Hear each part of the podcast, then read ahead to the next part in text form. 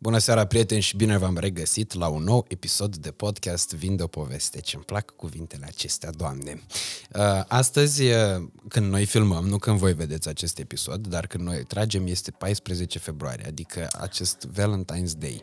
Nu întâmplător am ales această zi pentru invitata mea de astăzi, care este una dintre primele mele cunoștințe din această, uh, cum să-i spun eu, categorie socioprofesională de uh, creatori de conținut în mediul online. Așadar, uh, Ioana Grama alături de noi, aici în studiourile noastre vaste Aplauze, din sufragerie. vă rog. Îți mulțumesc că m-ai invitat în această zi specială. Nu știam că ești așa de romantic, dar mă bucur să petrec această zi cu tine. E, cred că e cel mai frumos Valentine's Day la care ai fost vreodată și cel mai frumos la care am fost și eu vreodată. Că să vezi, ne-am pregătit pentru asta, nu e chiar așa. Mi-ai luat cadou! Nu, că chiar cadou nu. Chiar cadou nu, că e primul. Oh. Cadou la următoare, la aniversarea de la anul, știi? Radu! Vezi că ți-am și scris ceva aici, că era, trebuia să scrii ceva pe flori. Mulțumește lui Dumnezeu că au ajuns florile înaintea ta, pentru că azi fiind 14 februarie toată lumea comandă flori. Îmi place mesajul. Foarte original. Dar ai, ai înțeles ce scrie? Da. Că eu dacă Da, mă să știi pui că să am citesc, nu înțeles. mai reușesc. Bine, ai venit, nu aveam idei despre ce să scriu aici, așa că am scris... Nu înțeleg la final. La OHA. La, ah, ok. La oha, asta e o vorbă de-a voastră, așa? Da, e moldovenească Mulțumesc. așa, Îți aș putea mulțumesc, spune. Radu, nu mă așteptam la asta. Eu îți mulțumesc că ai Și venit. vin uh, roșu, și flori, și brânzeturi, și salam, și doamne. Stai să vezi că la felul 2 avem șampanie. Așa începem cu vinul roșu, da. Mm. Ne încălzim. uite, și te, te roagă domnul Nenciore din cabina tehnică, dacă se poate să îndepărtăm buchetul de flori din acel colț ca să se vadă uh, se vadă figura, că asta Am e cel mai înțeles, important. scuză-mă. Ce mai faci, Ioana? Bine fac, pe drumuri. Unde ai fost? Am fost la Paris, împreună cu un brand pe care îl iubesc, Cum se la un numește? eveniment, Sephora. A, nu poți să spui. Știi că ți-am Da? scris pe Instagram să-mi aduci ceva frumos și nici ție nu mi-ai dat? Ți-am, vai, îți jur pe cea mai sfânt că ți-am cumpărat, vai, nu pot să cred că l-am Nu uitat. trebuia să-mi cumperi, Ți-am trebuia să-mi luat aducem un o cangeală pix. ceva. Ți-am luat un pix, îți jur că ți-am luat un pix. Bine, deci Îți trimit o poză cu el să-ți demonstrez. Nu, trebuie să ne Îți trimiți jur. chiar pixul. Îți trimit pixul, dar îți trimit o poză ca să ți-l arăt așa și după aia... Perfect. Deci dacă ne trimiți pixul, noi luăm, facem noi poză și îl punem aici. Și frumos pixul. Pac. Îți Și jur am că ți-am rezolvat. luat. Că eu și scriu mult și de E asta albastru. un, un pix. Zic de pe acum detalii ca să vezi că există. Ah, ok. Al- Deci pixul albastru. Perfect. E Și scrie a- albastru Paris pe de Paris sau albastru de Voroneț? Albastru de metilen. Așa, zi ce ai făcut la Paris, că am văzut niște articole de astea în ziar, că te-au prădat hoții, că nu știu ce ai pățit, dar n-am dat click ca să te întreb și ca să am așa reacția uh, din, reală. din păcate am... De fiecare dată mi se întâmplă ceva când merg la Paris. În septembrie mi-au furat portofelul cu toate cardurile și acum mi-au furat telefonul. Ok. Cred că n-ar mai trebui să merg la Paris. Și, a, a, deci telefonul ăsta pe care l-ai acum e L-am unul nou. cumpărat din Paris. Ok. Da. Mi-au furat telefonul în timp ce îi făceam un video sânzianii prietenei mele. N-am simțit nimic, efectiv s-a întâmplat totul așa în câteva secunde. N-am... Eram în stare de șoc, nici n-am putut să mă întristez, nici n-am putut să mă Dar enervez. telefonul unde era? În buzunarul uh, trenciului pe care îl purtam. Ok. Și a venit un neculai, un nu neculoa știu, nu și a... știu, nu știu. Nu pot să-mi dau seama când s-a întâmplat, mai ales că erau oameni în jurul nostru. Era tipul cu care am mers, băiatul de la Sephora și soțul Sânzianei, care erau în jurul nostru în timp ce eu filmam. Adică, Mhm. nu știu, nu știm. E un mister. nasol, nu Sunt știu. foarte buni oamenii ăia. Și cum, cum e să-ți pierzi telefonul când tu toată ziua uh, stai uh, utilizând telefonul? Ca să nu uh, existe comentarii că zic că stai pe telefon. Să știi că m-am panicat pe moment și uh, începeam să mă gândesc, oare ce fac eu zilele astea fără telefon? După aia am zis, băi, hai că totul are o rezolvare, trebuie să se întâmple ceva. Mhm. M-am dus, mi-am luat alt telefon, nu mai aveam cartelă, mi-au luat, cred că au, a durat vreo două zile până să mi se încarce toate aplicațiile. Și seara când am mers spre hotel, eram gen, ok, și eu ce fac cu viața mea? Și mi-am făcut rutina, mi-am spălat părul, mi-am, mi-am făcut toate rutinele din lume. Am luat o carte pe care o recomand, Pacienta tăcută, neapărat, deci trebuie să citiți cartea asta, este ceva mind-blowing. Finalul este mind-blowing și o recomand cu toată inima. Și m-am bucurat că am avut timp să o termin, pentru că de mult îmi doream asta. Și am fost așa de relaxată și mi-a plăcut așa de mult să stau fără telefon și eram gen, uite mă că se poate și uite ce bine mă simt. Am avut timp pentru mine să fac toate lucrurile pe care de obicei le fac ori în grabă, ori nu le fac, pentru că pierd timpul pe telefon, știi? Mhm. Și m-am pus în pat, toată curată, machiată, demachiată, p- cremuită, și am deschis cartea și am citit-o și am adormit cu cartea în mână. Eu nici nu-mi imaginez o divă nu se poate pune în pat decât toată curată și Da, cremuită și clar, așa, doar da. că am acordat mai mult, mai, mai mult interes. M-am, m-am... Păi de ce? Că concentrat doar nu mai mai tare. aveai telefon. Cine te de-aia mai zic. vedea? Păi nu, dar știi cum e când, pentru noi femeile, uh, când vine vorba de demachiat, ei, nu știu de ce, toate avem chestia asta, am plătit pe cineva să vină să o facă în locul nostru, pentru că te demachiezi, după aia trebuie să te speli, după aia trebuie să-ți dai cu loțiune tonică, după aia trebuie să-ți dai cu nu știu ce, cu ser, cu cremă, cu... Sunt foarte mulți pași pe care trebuie să-i urmezi, știi? Și tot timpul ești pe grabă, n-ai chef, ți lene și acum m-am bucurat de chestiile astea, le-am... I enjoy them. Bă, da, uite, e un, um, uh, un eveniment care are bă, la finalul uh, lui Da. niște învățăminte de tras. Da, din orice experiență tragi concluzii deci bune nu, sau nu rele. te-ai crizat deloc nu, când ai pierdut telefonul? și nu mi-a venit să cred chestia asta, pentru că eu sunt foarte impulsivă. Și de obicei mă enervez din nimicuri. Nu te-ai gândit că pierzi Instagram-ul, că pierzi astea? Nu, nu, că știam că am backup, am spațiu în iCloud. Eram pregătită. Ok. Deci Și acum, am- practic, telefonul ăla tău funcționează ca și telefonul Exact, dinainte. exact. Am înțeles. Da, uite, asta înseamnă să ai backup. Mai nasol a fost când uh, mi-am, am sunat la bancă să-mi uh, anuleze să-mi, ăsta, cardurile. Mhm. Și am zis, hai să mergem în Apple Store să-mi iau un alt telefon. Și am ajuns în Apple Store și eram gen, eu n-am bani. și am sunat-o pe Zânzi, care rămăsese să-și mai facă niște poze sau să se plimbe, whatever. Ca să-și piardă și ea telefonul. Nu, ea era cu soțul și cu copilul și am, nu, o mai stat să petreacă timp împreună și am sunat și am zis, hai în față la Apple Store și dăm bani să-mi iau telefon. Și ca noroc că am prieteni. Uite, vezi, toate, Săritori. toate problemele au câte o rezolvare. Da, da, chiar Unul au. din uh, principalele motive pentru care eu am uh, tot ținut să facem podcastul ăsta, pentru că uh, eu pe tine te-am chemat uh, chiar la tine acasă, la Cluj, acum un Da. an, când am filmat eu Da. primele podcasturi, dar ai făcut COVID. Da. Fix, fix acum un an Fix am acum făcut un an. COVID. Da. Fix de 14 februarie am făcut COVID. Incredibil. E, și atunci era izolarea cu două săptămâni. Da, că dacă da. era izolare de asta scurte de 5 zile, făceam podcastul, Da, nu era o problemă. Da. Și atunci, gândindu-mă la treaba asta, uite, vezi, fix la un an distanță, cu 2 ani am văzut noi ultima dată, tot în uh, La februarie. radio, la impuls. Exact, la Impuls la Cluj, era undeva tot final de februarie, dacă nu mă înșel, fix înainte să înceapă cu pandemia, Da. cu toată nebunia asta. Uh, Așadar, motivul principal pentru care tot am vrut să facem episodul ăsta a fost faptul că tu ești unul dintre uh, primii oameni care a activat în online în România. Da.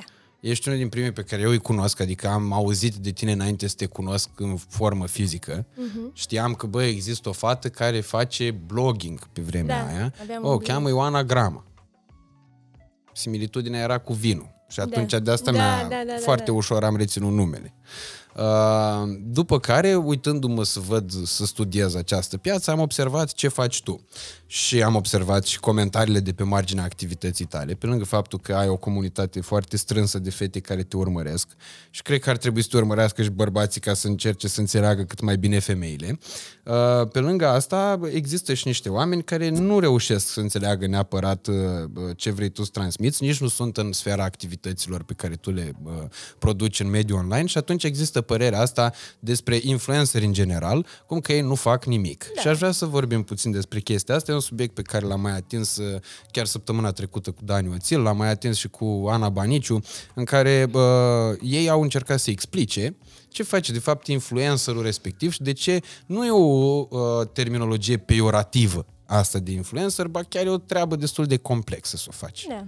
Eu așa m-am săturat de... Adică îmi intră pe ureche și mi pe alta, pentru că n-ai cum. E, e într-adevăr un val nou pe care puțin oameni îl înțeleg și n-ai cum să-i... Um, care e cuvântul? Bine să zic în engleză. Zi în engleză, că punem You subtitrare. can blame them. Așa, nu poți să-i blamezi. Așa, blamezi, doamne. nu mai punem subtitrare.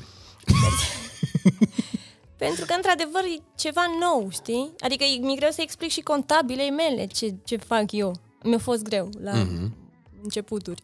Acum înțelege, dar e o chestie nouă și mulți oameni nu pricep. Cum, cum faci? Cum adică faci? Măi, Din chiar așa Instagram, Instagramul îți dă bani sau cine îți dă bani? Cum, cum, cum faci tu bani? Păi da, dar pentru mulți oameni e o chestie nouă, deși eu fac asta de 10 ani. Uite, în aprilie se fac 10 ani de când, mi-am, de când am scris primul articol pe blogul meu. Wow, Da. 10 ani, bă, da. 10 ani, 2012. Și cum a început toată chestia asta? Hai să o luăm de la început. Hai să o luăm de la începuturi. Hmm. Locuiam în Ucraina, Ok. pe, da, prin 2011-2012. Aveam pe vremea un iubit care juca fotbal acolo. Mm-hmm. M-am mutat cu el în Ucraina și... Subotici. Subotici, da. Dar nu subotici de la Borussia Dortmund, ca să nu, înțeleagă nu. lumea că altfel nu mai avea nevoie de blogăreală. La Nu. salariul lui ăla era asigurată treaba. Nu, Daniel Subotici. Um, și știu că atunci aveam o comunitate destul de mare pe Facebook, știi, era Facebook în vogă, postam tot ce făceam pe Facebook, toți oamenii din Reghin de unde eu ziceau, ce postezi, tu? pe cine crezi că interesează, că ți-ai cumpărat, nu, știi, nu. oameni din uh, orașele mici.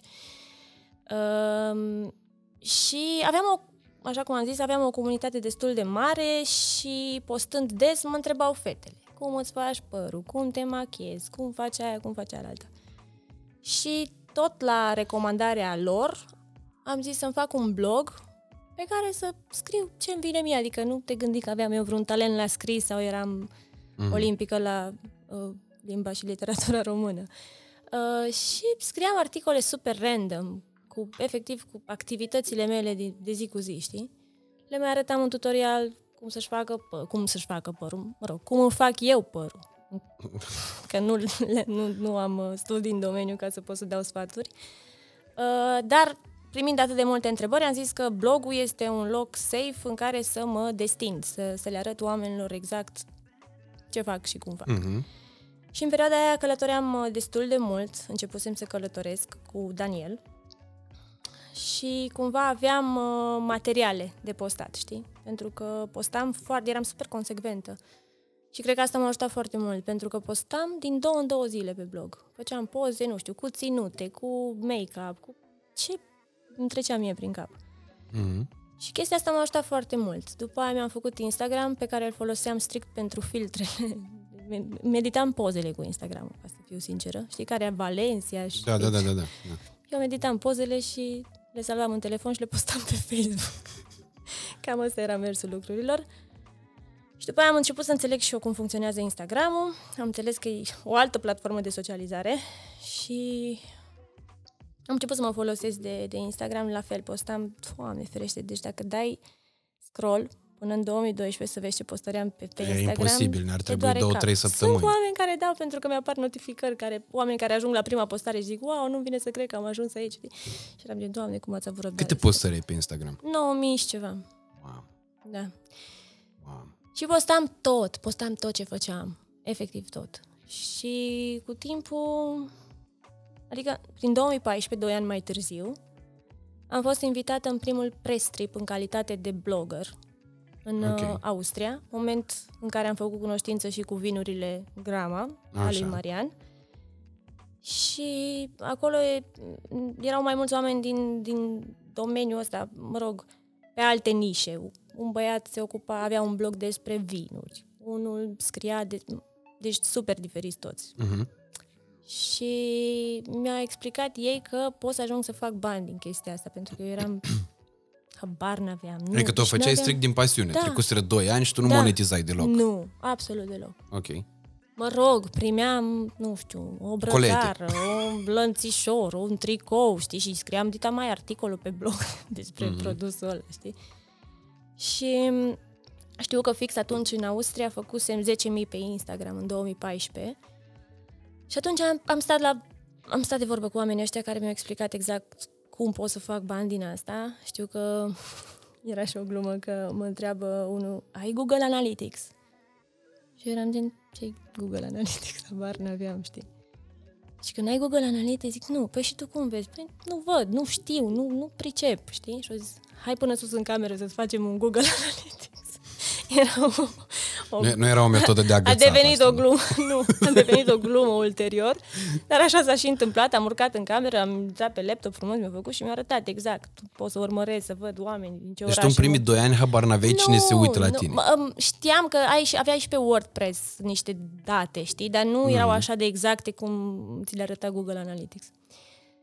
Și la câteva luni mai târziu, nu, câteva, la câteva luni mai târziu, la câteva luni distanță, unul dintre băieții cu care am fost în Austria, cel care a și organizat uh, toată treaba asta, um, cumva se învârtea în lumea asta a marketingului, PR și așa mai departe și m-a, m-a propus la, la Coca-Cola. Și am avut prima mea campanie cu Coca-Cola mm, la vreo trei luni distanță, cred că două, trei luni. Trecut. Deci asta se întâmpla tot în 2014? 2014. Sau... Ok. Și am primit primii mei bani atunci. Și eram gen, wow, Nu o să te întreb câți, că nu se face nu așa. are rost. Nu se face, nu e frumos. Nu. Însă, care, au, f- care a fost momentul în care tu, din pasiunea asta, ai început să uh, monetizezi și să transformi chestia asta într-un stil de viață și să fii chiar și un pionier al acestei, uh, uh, unul dintre pionierii Da. acestei uh, nișe de, uh, ca, ca să nu o numim influencer, de creator de conținut. Da, așa, îmi place mai mult cum sună.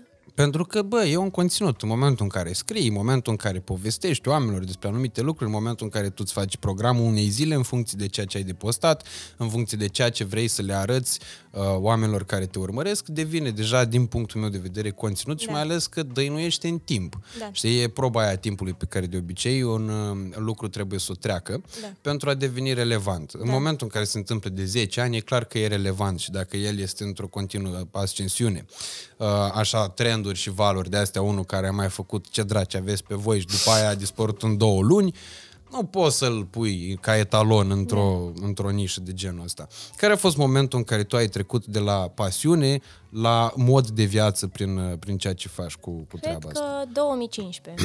Adică în 2014 am avut câteva campanii cu branduri mai mari, dar prin 2015 am început să, să câștig atât de bine încât să mă întrețin singură, să îmi plătesc o chirie singură, să, să, să mă descurc singură din toate punctele de vedere. Deci, de șapte ani. Și cum simți acum piața uh, în, în direcția asta? Cum, cum trăiește Ioana Grama azi versus cum trăia Ioana Grama, nu știu, în urmă cu 4-5 ani de zile? Ei, pot să-mi satisfac orice dorință și orice plăcere. Trăiesc bine, Ok. adică pot să mă bucur de viață, Mm-hmm. așa cum îmi doream acum 10 ani. Îmi doream pentru că eram o iubită de fotbalist și atât și eram oarecum frustrată că nu pot să fac lucruri de una singură, știi? Și nu-mi doream să rămân acolo. Și el m-a susținut foarte mult și el și-a dorit chestia asta de la mine și e super mândru de tot ce am realizat. Și trăiesc bine. Deci de ce v-ați despărțit? Nu, da, m- nu aveam, nu aveam aceleași planuri de viitor, ca să zic așa. Mm, M-am înțeles foarte bine cu el și ne-am despărțit la fel. A fost așa un moment super emoționant, știu că eram în aeroport și el plângea și eu plângeam, a fost așa ca o telenovelă, dar am rămas prieteni și, și asta spune multe, adică chiar ne înțelege foarte bine. Bă, asta e foarte tare cu rămasul prieten. Eu nu cred în lucrurile astea, dar se pare că... Bine, el locuiește în Elveția, eu locuiesc în România, nicio legătură, adică uh-huh. e strict, adică ne putem da bună ziua, putem avea o conversație dacă ne întâlnim față în față, dar nu-ți imagina că îl sun în fiecare zi să ce mai faci, nu uh-huh. ținem legătura la modul ăsta, dar am rămas prieteni, chiar nu avem treabă unul cu celălalt. Uite, tot apropo de chestia asta, că oamenii spun că influencerii nu fac nimic și că nu prea, nu prea înțeleg ei de unde vin banii aia, domne. Da. De unde au ăia banii ăștia că ce că arată o, o gentuță, că arată, nu știu ce, un rimel, un fard. Sigur, pentru un bărbat în momentul în care privește chestia asta, nefiind din sfera interesului lui absolut deloc, evident că nu va acorda foarte mult credit și e destul de, uh, de înțeles de ce. Da. Uh, dar uh, eu uh, sunt foarte curios să ne spui tu, intuind deja răspunsul, dar e important să o spui tu. Care e programul tău într-o zi normală, să zicem, nu una de asta în care ești aici la București, ci altceva, uh, deși chiar și aici, uh, chiar și când ești plecat undeva, pentru tine nu Da. se pune stop, adică nu, nu e ca și cum ești în concediu, ești în vacanță, n-ai Nu nimic de există făcut. weekenduri, nu există vacanțe, nu. Deci noi în unele vacanțe muncim mai mult decât muncim când stăm acasă pentru că ne putem bucura de un peisaj nou, de niște cadre noi, de știi cum e, cu Mhm. să ai feed Și atunci multe campanii le facem și în vacanță, știi? Și chiar de multe ori uh, mă gândesc să, să, să sincronizez vacanța cu câte o campanie ca să pot să fac altceva pentru uh, brandul respectiv, știi? Sau Mhm. pentru mine, pentru că îmi place să, să fac lucruri mișto, să, fac, să am rezultate bune, știi? Să, eu sunt foarte perfecționistă și mai ales cu pozele și cu videourile trebuie să iasă impecabil ca să pot să le postez. Um, păi acum de când sunt și mamă, în primul rând dimineața începe cu Aiana, o duc la grădiniță și pe aia mă duc la sală, asta e Asta e programul meu, indiferent de zi, trebuie să mă duc și la sală, adică și la grădiniță și la sală. Și după Dar aia... poți să te duci tu la grădiniță și ai Ana la sală. Da. Mai poate și așa. Nu, dar nu, acum mi-am făcut așa o rutină și m-am disciplinat în direcția asta și mă bucur din suflet că în sfârșit pot să fiu constantă cu, cu sala, știi? Și Mhm. o intrat așa de fain în rutina mea încât nu mai pot să renunț, așa că o duc pe Ana la grădiniță, mă duc la sală, vin acasă, mănânc, după care uh, fac poze sau filmez în caz că am vreo campanie, în caz că n-am, mă duc la fabrică pentru că dețin și un brand de haine. Și colaborezi cu o fabrică sau e fabrica ta? Nu, nu, ei, aș vrea eu. Nu, colaborez cu o fabrică din Cluj, Ok. tot ce producem, producem în România de la A la Z. Uh, Merg la birou, avem un birou.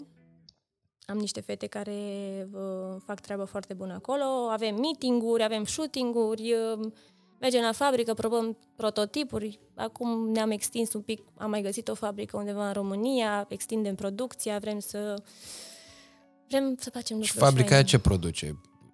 Uh, care? Aia din Cluj? Asta Haine. momentan Toate din Cluj. haine, Ok. haine. Deci numai haine. Haine, Mai da. textile, numai accesorii? Nu, uh, nu, nu numai haine. De asta cumva ne-am, încercăm să ne extindem pentru că uh, asta voiam să, să gă- găsim o fabrică care să producă și textile, să facem haine de țesături naturale, vâlână de alpaca, merino, whatever, știi? Mhm. Și atunci am zis să mergem pe două căi diferite. Am găsit fabrici în afara României, dar ne dorim foarte mult să rămânem pe made in România, știi? Deci, practic, aici intervine scalarea business-ului ăsta Da. al tău. Pentru că din momentul ăsta tu începi să bă, vinzi produse pe care chiar tu poți să le faci și așa mai Da. departe. Uh, practic să nu mai depinzi neapărat de campaniile publicitare pe care Asta le... mi-am dorit, cumva să, să am confortul ăsta financiar, să știu că dacă mâine dispare, că toată lumea ne întreabă ce te faci dacă mâine dispare Instagramul, știi? și nu toți ne întreabă cu inimă bună, cumva e un sarcasm, așa, știi, o plăcere din aia, las că te văd eu pe tine, dacă mâine dispare Instagramul, ce te faci? Dacă, uite, e la mod de întrebarea asta, că săptămâna trecută a apărut Da, câte o am goangă văzut, de asta uh, care de cel mai multe ori nu se certifică niciodată. Uh, deși de când cu virusul îmi spui semn de întrebare la orice, că așa era și cu virusul. Știi? Da, a apărut da, primul da, caz în da. China, las că n-ajunge la noi. N-are treabă cu noi Fix și a așa a ajuns. fost, da. Așa, deci de asta eu sunt Mi-e pregătit greu de să război cred, acum. pentru că aici e vorba de bani, adică lăsând la o parte... Ar dispărea contul lui Cristiano Ronaldo, care e cel mai urmărit. de pe- Exact, din sunt lume. foarte mulți bani la mijloc și nu cred, nu, eu personal nu cred. Dar să ne imaginăm, prin absurd, dispare Hai să ne Facebook și imaginăm. Instagram. Da. Se dă m, o directivă de asta, se, Zuckerberg se duce și m, ia, Mă fe- concentrez și ia mai Facebook-ul mult. înapoi. Mă concentrez pe domeniul ăsta, pentru că îmi place. Ok. Dar ai să cauți o platformă unde să te, să-ți expui conținutul în continuare? M-aș întoarce la blogging. Aș scrie, aș filma, YouTube. Uite, YouTube-ul e acolo, știi? M-am uitat la tine pe YouTube, chiar aseară. M-am E uitat greu însă să și- mă țin. E greu să le faci pe toate. E și TikTok, și YouTube, și Instagram, și Facebook, și fabrică, și copil, și business, și... Nu, sunt foarte multe. Adică trebuie să ai o echipă de oameni, o echipă mare și eu deocamdată nu o am. Mhm. Câți oameni lucrează cu tine? 4, 5, Ok, care ce fac oamenii? ăia? Bine, lucrează cu mine, aici includ brandul meu personal, pentru că Mhm. pe, cu mine pe ăsta, pe platforme, pe platformele astea, pe Instagram, Facebook și tot ce ține de, De ele lucrez singură. Nu am pe nimeni, nu am agenție de PR, nu am, nu am pe nimeni. Deci tu nu ai un manager. Dacă eu acum vreau, de exemplu, dacă să spunem că eu am un, uh, Vorbești cu mine. nu știu, o firmă de salam Da, și vreau să promovez salamul. da. Îmi scrii mail și eu îți răspund. Direct? Serios? Da. Foarte tare. Mi se pare foarte Bine, e mișto tare, asta. dar e puizant și acum, în sfârșit, mi-a venit și mie mintea la cap și am zis că trebuie să găsesc pe cineva care să mă ajute în sensul ăsta, pentru că nu mai pot să le fac. Adică întârzi cu răspunsurile, pentru că sunt super haosată Mhm. și eu sunt Capricorn. Și și Capricornii au impresia că pot să le facă pe toate ei singuri și sunt invincibili și sunt cei mai tari, dar nu suntem cei mai tari și cumva trebuie să revin un pic cu picioarele pe pământ și să conștientizez că unele lucruri, adică pentru unele lucruri am nevoie de ajutor Mhm. și m, pe, adică în, cu brandul mă ajută niște fete, mă rog, una dintre ele e managerul brandului care practic ea face tot, pentru că eu nu sunt acolo 24 din 24, în schimb ea este. Avem o fată care se ocupă de bă, colete și avem uh, două fete care sunt pe design, cu ele, ele desenează toate colecțiile, au Mhm. terminat facultatea de design din Cluj, sunt super talentate, sunt fresh, acum și-au făcut masterul, sunt tinere, au 20 de ani, 21, 22, nu mai știu exact. Și, practic, noi suntem echipa Grama. Mă rog, și mai am... o- Echipa Ioana Grama. Da, da, brandul e Grama. Ah, ok. Și mai Cu un am o- singur mă, Da, nu? da. Ah. Și bă, dacă stau să mă gândesc, mai fac parte și oamenii cu care lucrez pe partea de foto-video din echipa mea, pentru că lucrez cu aceiași oameni de ani de zile. Mhm. Deci aș putea să zic că totuși suntem șapte. Asta pentru că industria asta în România, știi că multă lume îi spune că e industrie. Eu nu i-aș spune că e încă industrie, adică are de crescut foarte mult. Bine, se și raportează la o piață destul de mică, adică la cei uh, 18 milioane de români, hai să includem, na, 20 cu, tot, cu toți diasporenii și așa mai departe. Uh, și Republica Moldova, na, hai să băgăm 24-25 de milioane maxim de oameni la care tu poți să ajungi cu Da. produsul tău dacă faci conținut exclusiv în limba română, uh, e destul de în creștere. Pentru că, uite, mă uitam la documentari despre Neymar uh, și acolo erau uh, 200 și ceva de oameni în jurul lui, în echipa lui. Uh, Loran Soares postase pe uh, Facebook și după aia chiar mă interesasem despre asta. Vinicius Junior, care e perla lui Real Madrid, acum a explodat, e unul din cei mai valoroși fotbaliști la ora actuală din lume, are în staful personal 45 de membri. În sensul în care după el sunt niște nea cu masaj, niște nea cu uh, kinetoterapie, niște nea cu uh, medicină sportivă, cu un nutriționist, cu tot ce trebuie, cu antrenor de fitness personal, cu uh, medic personal, cu avocat, cu uh, contabil, cu experți finanțiști, cu specialiști în marketing care îi spun, zic, Neculai, tu n-ai voie să faci Da. nu știu ce, că uite Postarea că... aia, că Da. și asta, dar trebuie să ai foarte mare grijă cum te prezinți în fața Mhm. celorlalți. N-ai cum să evoluezi fără oameni. Fără o Categoric. echipă de oameni care să te ajute. Trebuie să accepti că trebuie să primești ajutor ca Da, să dar asta crești. se întâmplă la sute de milioane de Da. followeri și la Da. zeci de milioane, chiar sute de milioane de euro la, care, la nivel la care au ajuns băieții ăștia, uh, având o vizibilitate extraordinară și, bineînțeles, având totodată și remunerații pe măsura vizibilității pe care o dețin. Uh, ce mi se pare însă foarte important în toată chestiunea asta este că totuși e, se industrializează puțin domeniul ăsta. Că dacă la început tu erai o fată cu un laptop care mergea cu iubitul ei în Ucraina sau unde juca el sau printr-o vacanță sau pe nu știu mai unde se mai transfera, uh, tu ajungeai acolo și de capul tău te plictiseai, îți făceai poze, tu Exact. scriai, tu centrai, tu dădeai cu capul. Între timp ai ajuns să ai un birou, ai ajuns să ai niște angajați, ai ajuns să ai niște colaboratori, niște parteneri și să extinzi toată chestiunea asta, ceea ce mi se pare absolut senzațional. Da. Însă vreau să te mai întreb de un alt lucru foarte important și anume oboseala, nu te saturi să faci lucrurile astea. Nu, n-ai cum. N-ai cum, pentru că e- tot timpul există ceva nou. Toate campaniile sunt diferite. Pentru fiecare client în parte trebuie să faci ceva diferit, să livrezi ceva diferit, știi? Mhm. Să respecti brieful. Fiecare brief are o altă direcție și fiecare brand vrea total altceva de la tine.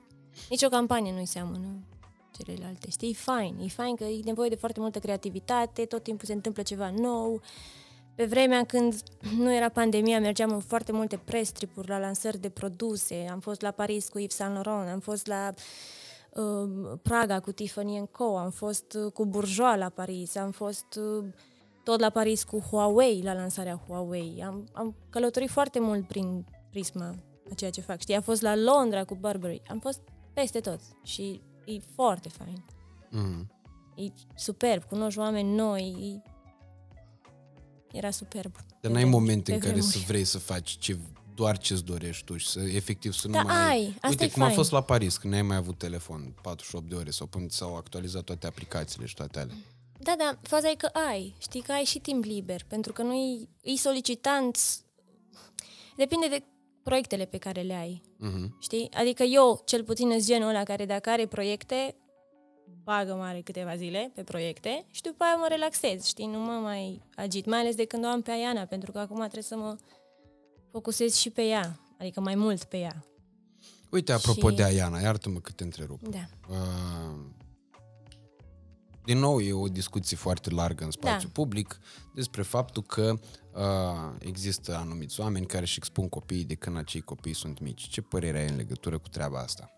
Păi, odată ce tot, toată viața mea, mă refer la viața mea în spațiu online, am făcut asta, mi-am, mi-am arătat mama, sora, iubiții, de, nu mă pot abține, cumva de, îmi vine natural să fac chestia asta și nu stau să mă gândesc oare să, știi? Nu, Mhm. nu, nu stau să mă gândesc de două ori, eu, eu, eu reacționez foarte m- mult pe moment. Eu nu stau să gândesc lucrurile înainte. Oare aia e bine? Oare să zic aia? Oare să... Nu.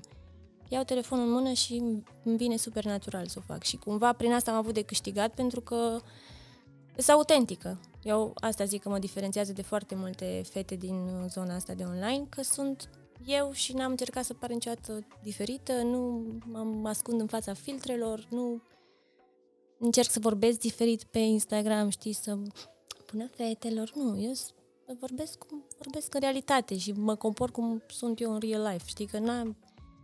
Autenticitatea cred că e cea mai importantă. Și odată ce o pierzi, te pierzi pe tine, în primul rând, și pierzi și oamenii care te urmăresc, pentru că se caută. Suntem, ne-am săturat de filtre, ne-am săturat de perfecțiune, ne-am săturat de imagini curate, știi? Cumva tot ce fac, fac pentru că simt și pentru că vreau. Uite, sincer vorbind, eu inițial mă uitam la tine pentru că erai o fată frumoasă. Bine, e și acum. Uh, nu doar atunci. Uh, după care am început să mă mai uit la tine pentru că te cunoșteam. Uh-huh. Dar de când uh, Aiana a mai crescut, mă uit pentru ea. Adică îți spun sincer, eu, asta îmi zice, da. e una din plăcerile mele vinovate. Mă uit la Eva Măruță și mă mai uit la Ioana Grama, la Aiana. Și mai îmi place aia mica lui Bursucu. Uh-huh. Când se duce Bursucu în weekend la Constanța, știu că sunt niște story-uri de alea în care cu siguranță o să mă amuz și o să râd că are un copilaș foarte, o fetiță foarte drăguță. Mă refer la cea mică, Bursucu. și uh, după asta am stat și m-am gândit pentru că am observat valul ăsta de reacții și la măruță. Că, bă, că vă expuneți copiii, că joacă în reclame, că vreți să faceți bani pe urma copiilor, că nu știu ce. Mă uitam și la tine la același val de reacții pentru că la un moment dat tu mai răspundeai pe story, că îți spunea, te certa oamenii, că nu e Da. bine să faci aia cu copilul, că nu e bine, că dar de ce vorbește copilul în două limbi? Bine, asta n-am înțeles-o nici eu. Nici eu. Uh, n-am înțeles de ce vorbește în două limbi și chiar vreau să te întreb de ce vorbești copilul în două limbi, când ea nu știe nicio limbă momentan. uh, dacă poți să-mi explici, o să fiu uh, foarte fericit. Așadar, uh, uh, prima întrebare e cum reacționezi tu la valul ăsta de uh, mesaje care vin din partea oamenilor, care au foarte multe păreri și că pe care nu uh, încetează să le și expună. Și în al doilea rând, uh, următoarea întrebare este de ce vorbești cu copilul în două limbi? Bun, o luăm pe prima. Um, de cele mai multe ori nu reacționez pentru că nu, nu mă mai obosesc, nu mai are sens, știi? Adică nu are rost să explici unui om de ce faci niște lucruri. Nu, nu găsesc, nu, nu, nu înțeleg care e rostul, care e... Nu înțelegi, treci peste. Uh, nu o să înțeleg niciodată oamenii care, mai ales mămicile, pentru că aici vorbim strict despre mămici. Mămicile Doamne, credeam că femeile sunt rele, dar mămicile în special sunt atot știutoare. Păi, fiecare face ce vrea. Asta trebuie să înțeleagă toată lumea. Fiecare om e liber să facă ce vrea. Dacă eu vreau să mă dezbrac pe Instagram, mă dezbrac pe Instagram pentru că așa vreau eu. Și eu. Dacă vreau Cu toții să-mi cred că spun copilul, mi-l expun pentru că asta simt și asta vreau. Tu nu trebuie să rezonezi cu mine. poți să dai skip, poți să-mi dai unfollow, poți să-mi dai block, poți să nu te uiți la mine. Eu nu urmăresc oameni cu care nu rezonez. Decât să stau să, să mă uit la una de care nu-mi place și în fiecare zi să o, uite pe proasta asta, ia uite pe asta. De ce? De ce să-mi pierd energia și timpul vorbind despre un om pe care nu-l plac? Adică get over it. Nu, nu urmăresc o mulțime de oameni din online. Mm-hmm. Oameni din nișa mea. Din, nu-i urmăresc pentru că nu găsesc nimic interesant la ei. Nu mă inspiră. Nu, nu pot să îi văd. Nu, știi? Și atunci nu-i urmăresc. Și trăiesc foarte fericită. Okay. Și mi se pare foarte important să respecti deciziile oamenilor, știi? Să, să respect, să, să-i lași să facă ce vor ei să facă. Pe bun, și da. când te enervezi și faci câte un story Ma, de, de când, da, le explici oamenilor... Păi, cumva încă am speranța că ei pre- pot să priceapă ce vreau eu să transmit, știi? Adică îmi doresc să-i fac să înțeleagă că e perfect normal să nu fii de acord și să nu se întâmple lucrurile cum îți dorești să se întâmple. Uh-huh. Știi? Adică ei își doresc ca eu să fac nu știu ce, dar nu poți, pentru că tu îți dorești asta, nu eu îmi doresc asta, eu îmi doresc altceva. Tu trebuie să respecti că eu nu-mi doresc ce dorești tu, nu știu cum să zic, știi? Da. Adică e, e foarte simplu. Hai să lăsăm fiecare om să facă ce vrea el, ce îl face pe el fericit. Dacă pe mine asta mă face fericită, lasă-mă să fiu fericită. Da, asta mi se pare foarte Tu fă ce vrei tu.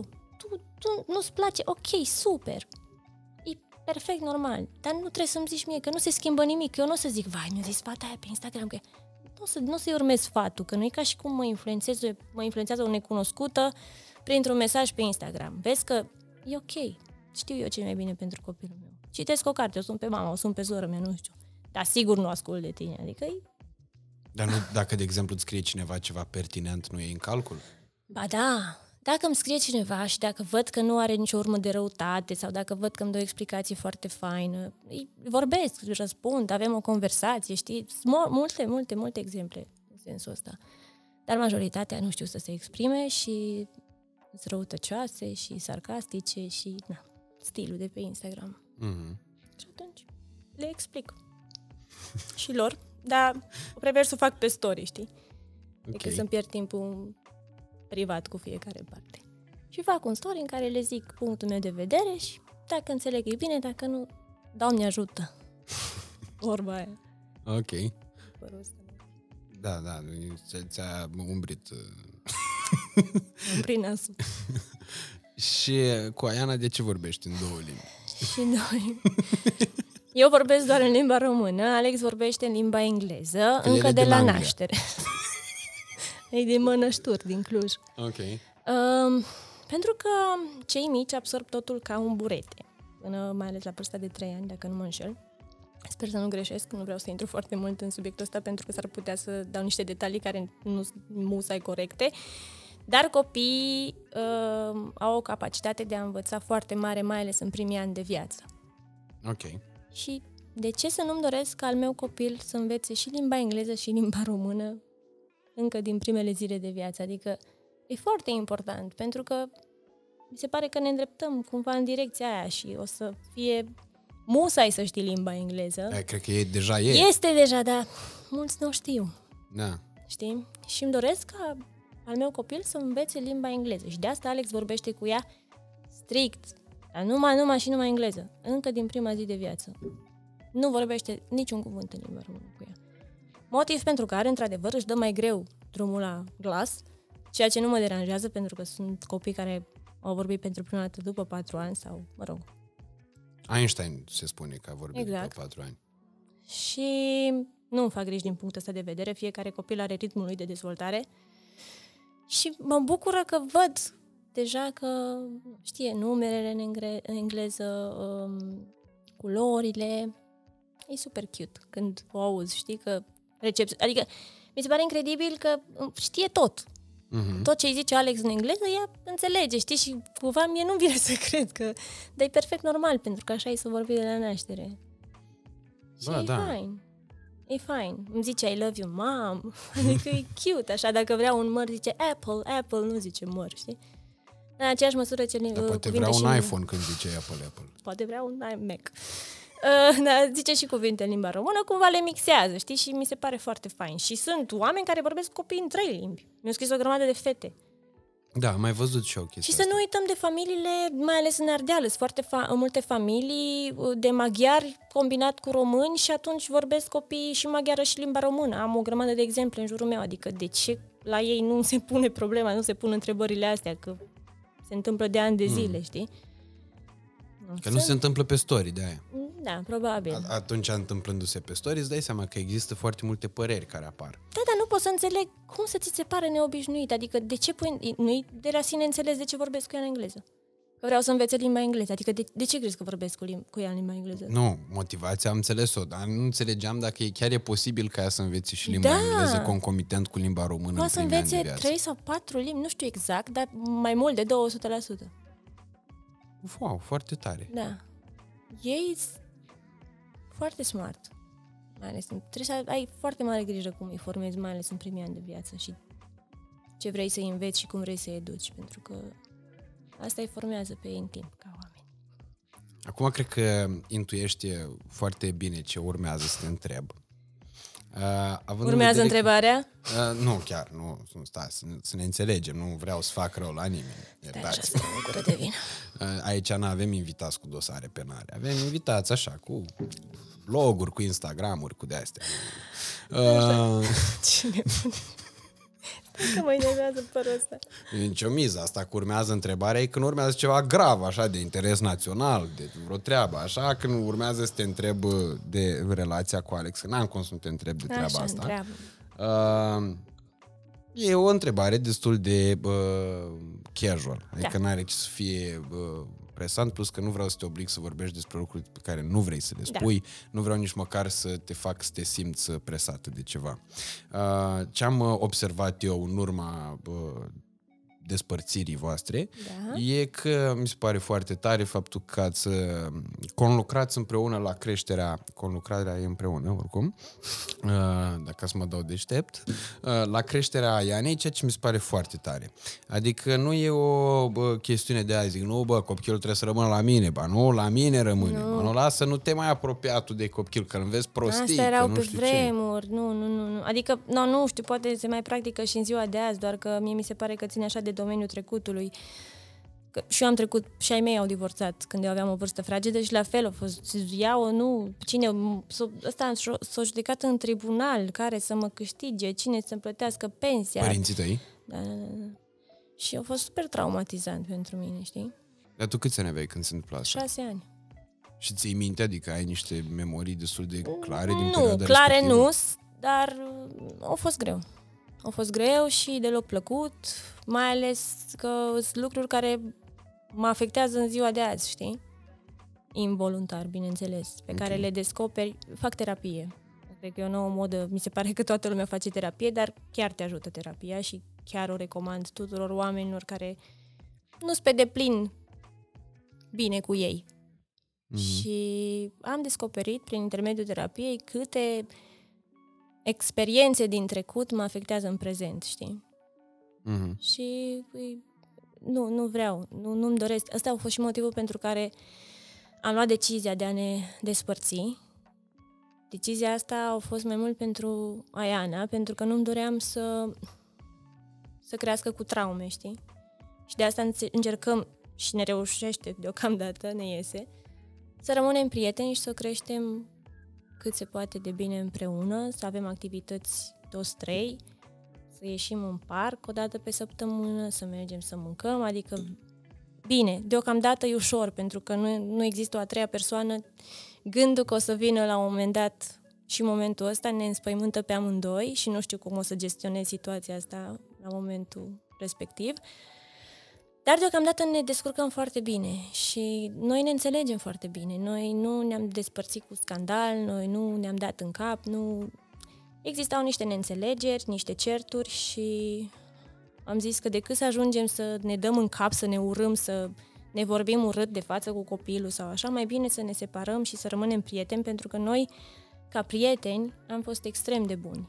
Noi, ca, ca și cuplu, nu ne mai înțelegeam, ca și iubiți, ca și soț și soție, dar suntem prieteni. știi? Și ne, Alex este un om extraordinar. Eu n-am ce să-i reproșez lui Alex. Alex e un om extraordinar. Este un tată extraordinar. A fost un soț extraordinar și cred că aceeași părere o are și el despre mine și sunt foarte mândră de felul în care am gestionat toată despărțirea asta până în momentul de față. N-am, nu ne-am scandalizat în online, n-am dat curs discuțiilor, n-am dat explicații, deși oamenii au impresia că sunt în măsură să le ceară. Bine că până acum ne... nu ți-am povestit tot până acum, adică ți-am povestit ce am vrut eu să-ți povestești și ți-am arătat ce am vrut eu să-ți arăt. Și asta oricum nu mă obligă să-ți zic în continuare, adică n-am cum. Nu, știi, oamenii cumva au așa o autoritate față de tine de parcă le datorezi ceva. Mm-hmm. Îți datorez cât vreau eu să-ți datorez și îți arăt cât vreau eu să-ți arăt. În momentul în care nu mai vreau să-ți arăt, e fix decizia mea. Tu n-ai ce să faci, n-ai cum să mă obligi. Și am anunțat că ne-am despărțit, că nu mai formăm un cuplu, dar că formăm o familie în continuare și vom forma tot timpul o familie, cumva, într-o oarecare măsură și că aș vrea să se încheie subiectul ăsta aici, să nu fie nevoie de explicații, pentru că nu, nu o să existe. Dar mai iubești pe Alex? Îl iubesc ca prieten. Nu, nu, nu, asta era, asta era motivul, de fapt, pentru că nu mai era iubirea, era obișnuința și copilul și nu... Am stat pentru copil, pentru că noi nu ne mai înțelegem de mult timp. În vară am făcut o pauză de vreo lună, două și a fost pentru copil. Ne-am împăcat și a fost bine o perioadă după care totul a revenit la normal, dacă pot să numesc normal. Și am zis că nu o să fiu cum au fost părinții mei sau cum au fost...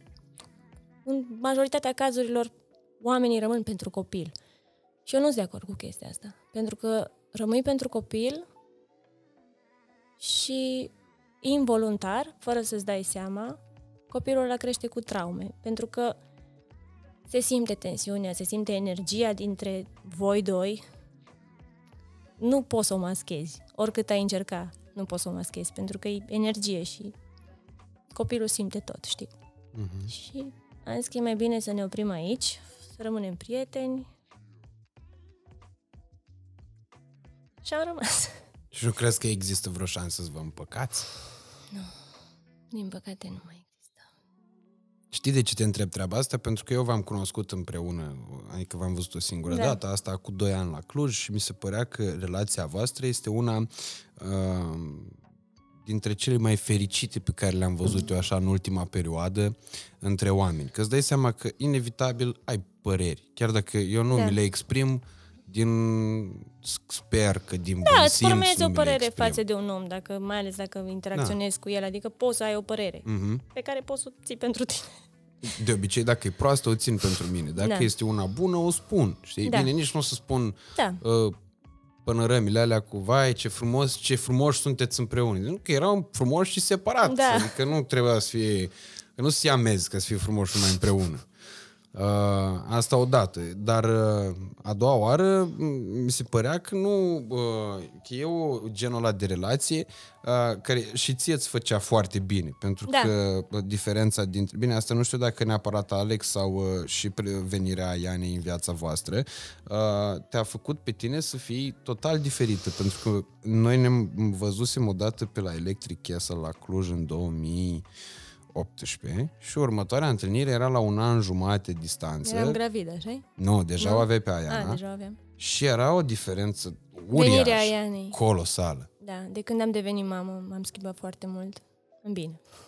Toată lumea îmi spune chestia asta și o simt și eu. Te schimbă, n-ai cum, te schimbă un copil. E cel mai frumos lucru care ți se poate întâmpla. Se schimbă viața, în total. Cum și vezi diferența? Devii mai bun, știi? Devii un om mai bun, mai tolerant, mai răbdător, mai... mai bun. Mm-hmm. Eu cred că așa... Astea, astea schimbările pe care le-am observat la mine și pe care oamenii din jurul meu le-au, le-au observat. Bă, asta mie mi se pare chiar... Uh, e o chestiune evidentă, știi? Că există unii oameni care spun că, bă, totul s-a schimbat de când a venit copilul și nu știu ce, dar nu se, chestia asta nu prea poți să o vezi cu ochiul liber, știi? Nu, Mai ales din simți. exterior. Și să știi că foarte mulți oameni din, din online au observat, au observat schimbarea asta la mine de când am devenit mamă și m-a bucurat așa că... Oameni public sau... Uh, nu, oameni urmăritorii mei. Ah, ok, da. urmăritorii tăi. Au scris da. mesaje, da. Uh-huh. da. Mă bucur că e... Ce? Erai mai știi că nici astea nu de decor, adică Da? poți să Poți le... să mănânc? Da. Adică poți feel free, toate de dietă, Ce dietă. tot ce vrei, adică... Bine, asta e puțin uh, expirată, că s-a mai, s-a mai portocalizat așa Deci eu că puțin. zici că e dovleac. În rest, nu e duvleac. Sau cartof dulce. E așa, e portocala mecanic. De arată așa mai Mănânc din asta cu mucigai. diferit. Să-mi aduc aminte de copilărie. Cum a fost copilăria ta? Uite, că Oh. tot m-ai întrebat, uh, mi-ai dat la fileu chestia asta, că urma să te întreb de Reghin și de cum ai ajuns la Cluj și bineînțeles că după aia urmează o nouă întrebare, un nou capitol pe care o să-l punem uh, acolo la, în descriere la time code, spunem uh, dacă te-ai mutat vreodată din Cluj. Nu. Dar până să ajungem Nu. acolo, e, las că după aia și vorbim mai pe larg despre asta. Bine. Că Uh, am și eu ceva să zic. cum erai tu când erai copil? Am fost un copil, adică am avut o copilărie fericită din punct de vedere al creșterii, cu prietenii, cu, cu activitățile pe care le aveam. M-am bucurat de viață așa cum ar trebui să se bucure orice copil, Mhm. care acum nu se mai bucură.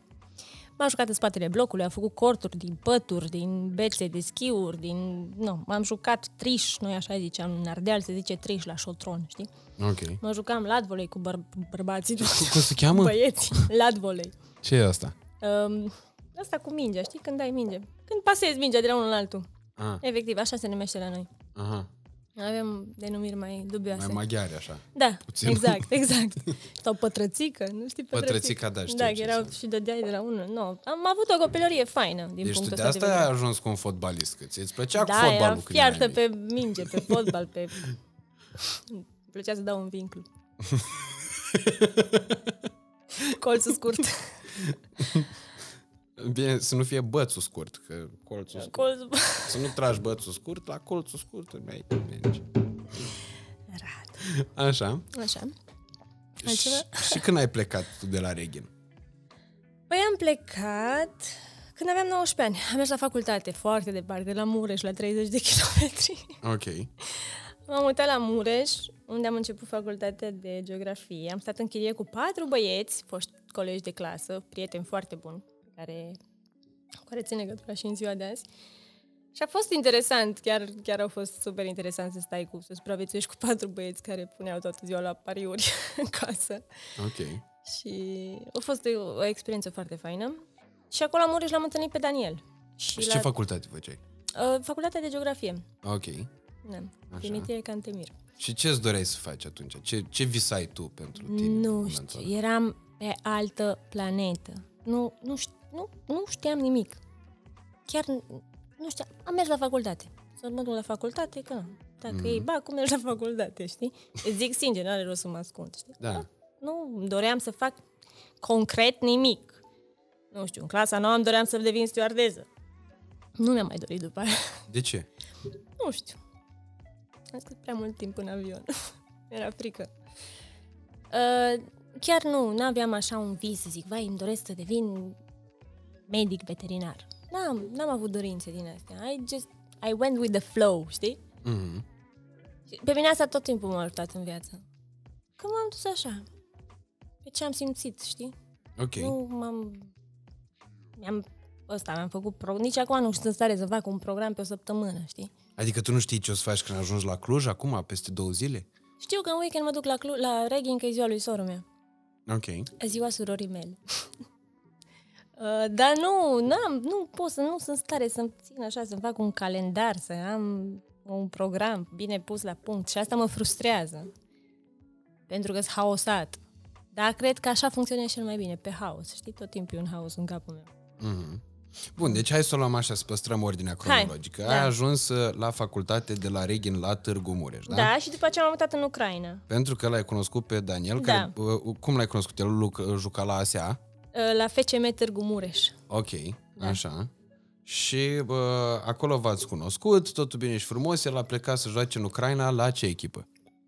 Volin Luțc. Volin Luțc, așa, da, am auzit, a jucat ceva cu, a jucat cu ceva românesc, Da. Volin Luțc, la da. un moment dat. Eric Bicfalvi, Valentin Iliev, bine, Valentin Iliev nu era român, dar știu că o juca și în România. Da, pe la Craiova juca. Era bulgar, am impresia. A, și mai era un tip de la un român, si- nu mai știu cum îl chema, dar și el era din Galați, știu, da. Mhm. Deci Și ați da. ajuns acolo la, uh, în Ucraina. Da. Ok, după care ce s-a întâmplat? S-a întâmplat Și eu cu mai veneam blogul. acasă să-mi uh, dau examenele, să-mi continui facultatea. Și la scurt timp m-a cerut în căsătorie, după vreo șase luni de relație, cred. Și am mai locuit în Ucraina încă câteva luni, în total vreun an, cred că am stat în Ucraina și ne-am mutat în Azerbaijan. La Nefci Baku, sau unde? Uh, La Kabala, A, așa, Cabala, da. da. Și eu jucat acolo tot așa vreun an, cred că am, am stat într-un hotel un an de zile, într-un sat oribil, ceva... Doamne, ferește, ce viață! Nu, nu nici vreau să mi amintesc. A fost foarte greu, foarte greu mi-a fost. Am stat într-un hotel un an. Și la, la asta, la, în Ucraina, unde stăteați? Aveam apartament în chirie, frumos, erau restaurante, puteai să ieși să mănânci, acolo nu exista nimic. Era un Ok. hotel care era al ownerului echipei, Mhm. care de fapt avea vreo 5 hoteluri în total. Toate la fel, toate cu aceeași mâncare, toate, nimeni nu știa engleză, nu, nu, nu, doamne. Bine, era pe bogăție hotelul, dar în rest era sără, o sărăcie cruntă acolo. Deci era, nu știu să-ți explic, era, era trist. Mm-hmm. Mizerie, numai bărbați, sângești de piele cu mustață, mă duceam cât la câte un meci și mă simțeam așa de... Nu, erau nici, nu era nicio femeie, eram eu doar eu singură cu mulți bărbați cu mustață și cu geci de piele. Știi? Nu mai juca niciun român la Cabala atunci, nu? Juca Pulhac, Ok. da, și am avut noroc că am stat cu el foarte mult timp și cu iubita lui, cu Raluca. Um, și a trecut timpul mai ușor, sincer, că... Deci, nu știu cum să... Adică nu știu că îți poți imagina, mă trezeam dimineața, mergeam la micul dejun la hotel, mergeam în camera de hotel și nu făceam nimic. Dacă trebuia să ne spele hainele, le trimiteam la spălătorie. Dacă voiam să mâncăm, sunam la restaurant să ne aducă mâncare în cameră. Și asta se întâmpla toată ziua. Nu exista nimic, în, era un sat, nu era oraș, e, e mult spus oraș, era un, un sătuc, erau... Ții minte că aveau miei atârnați pe cârlige, că ea mâncau mult miel, știi? Mhm. Și ieșai în oraș, era așa ca, ca în filme din alea, ca în cu piețele alea pline ochi de oameni, știi, cu miei atârnați în cârlige, o mizerie, f- frigidere legate cu lacăt și cu lanț, supermarket, o mizerie pe jos, pâini aruncate în multe uh, cutii de carton, peste cutii de carton, cu... Nu, deci, Doamne ferește, Doamne ferește. Și ai stat un an acolo. Da. Bine, mai mergeam câte două, trei zile când avea liber, mergeam în Baku. Și acolo era deja altă poveste. Mm-hmm. Mi se pare incredibil ce discrepanță exista. La două, două ore distanță erai într-o altă lume, știi? Miroseau ăia, aveau câte o mașină, aveau mașini, taximetriștii, aveau mașini înfoliate, știi? Nu-și dădeau foliile jos de pe scaune, de pe geamuri, tot era înfoliat și miroseau foarte urât, foarte, foarte urât. Gen, Doamne, deci drumul de la Cabala până la Baku era crunt. Mhm. Da, și a fost mergeați greu. cu taxiul de la Cabala la Baku? Șofer, da, care practic erau taximetriști, doar că nu, deveneau, okay. deveneau șoferi privați. Și după, Da. Baku, după, și după Cabala? Cabala, ne-am, adică el a semnat în uh, Cuveit. Ok. Și au jucat în Mucho Cuveit. dinero. Da. La Cuveit. Da. Și am, acolo nu prea am, n-am locuit constant pentru că era super departe și eu deja începusem să am proiectele mele, deja începusem să fac bani și cumva era nevoie de mine și în România și făceam naveta, știi? Și am mers de vreo trei ori, cred că în total în Cuveit și am stat vreo câteva luni, nu știu, vreo două luni, cred că am stat în total, Mhm. Și când veneai în țară, unde stăteai?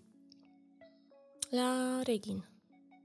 Ok. Bine, mai mergeam la Cluj, la fete, că deja erau mutate o grămadă de prietene de mele din Reghin în Cluj. Dar locuiam în continuare la Reghin cu tata. Deci Regen, ca să ne înțelegem, este pepinieră de uh, blogherițe, influențărițe în uh, România. Nu, de ce? Cine Păi- mai? E din Mureș. Din Mureș. Din Mureș, că Ah. e Alina din Mureș și Carmen. Ok. Dar eu, eu sunt din județul Mureș, ele sunt din Târgu Mureș. Hai să punem așa, Mureșul Da, la oaltă. da, Cine exact. mai e? Deci în afară de tine, Carmen Grebenișan, Alina Ceușan, Alina Ceușan și cine mai e de acolo? Din zona aia, să știi că numai noi suntem. Uh, restul fetelor sunt de la Cluj. nu? Cine? Zi-mă cu voce tare. Ada, da, da, bine, Ada e cântăreață. E altceva. Așa, da, mai știu Târg Mureșeni sau... Nu, de prin cam, județ. da, nu, fetele, da, că vorba aia, noi, Alina, cel puțin, e cam dinaintea mea. Mhm. Câteva luni știu că i-aș făcuse blogul cu câteva luni înaintea mea, ea a fost prima, prima Ok. pe care o știam eu. Și când ai ajuns în Cluj să te Și am stabilești ajuns acolo? în Cluj după ce m-am despărțit de Daniel. După, el deja, adică încă juca la Cuveit și ne-am despărțit. Și m-am mutat înapoi în țară și am zis că nu, eu nu mai pot să stau să locuiesc la Reghin. Deja aveam, nu știu, 20 și... Nu știu câți ani aveam. 22, 23, ceva de genul ăsta? Da? 22, cred că. Și m-am mutat la Cluj, într-un apartament cu patru camere, cinci fete stăteam în uh, apartamentul ăla. Eu stăteam cu cea mai bună prietena mea, Cu cine? Ramona. Ramona Ramona Luca. Luca. Ok. Da. Stăteam în aceeași cameră cu ea, împărțeam aceeași cameră, de, era cât garsoniera asta vestită de pe Facebook, camera aia, era mică. și am stat acolo vreo, nu știu, am stat ceva timp, cred că am stat, nu știu că a stat un an, nu sigură. Cred că cam așa, cred că cam un an am stat. Plăteam 200 de lei pe lună. Era apartamentul unei prietene de-a Cluj? noastre. Da, da, era, prietene, era apartamentul unei prietene de-a noastre din Reghin. Ah, păi doar așa. că Da. V-ați ajutat Și- așa între voi. Da. și după aia am început să, să produc mai mulți bani și mi-am luat apartament în chirie. Și m-am mutat singură în chirie.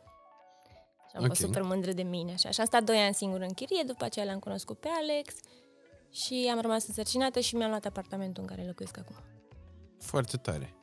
Și bine, știm că nu vrei să te mai muți de la Cluj, Da.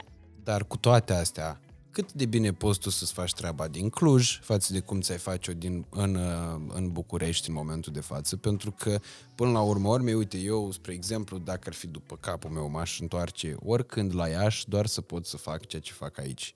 Uh, însă, din păcate, nu pot.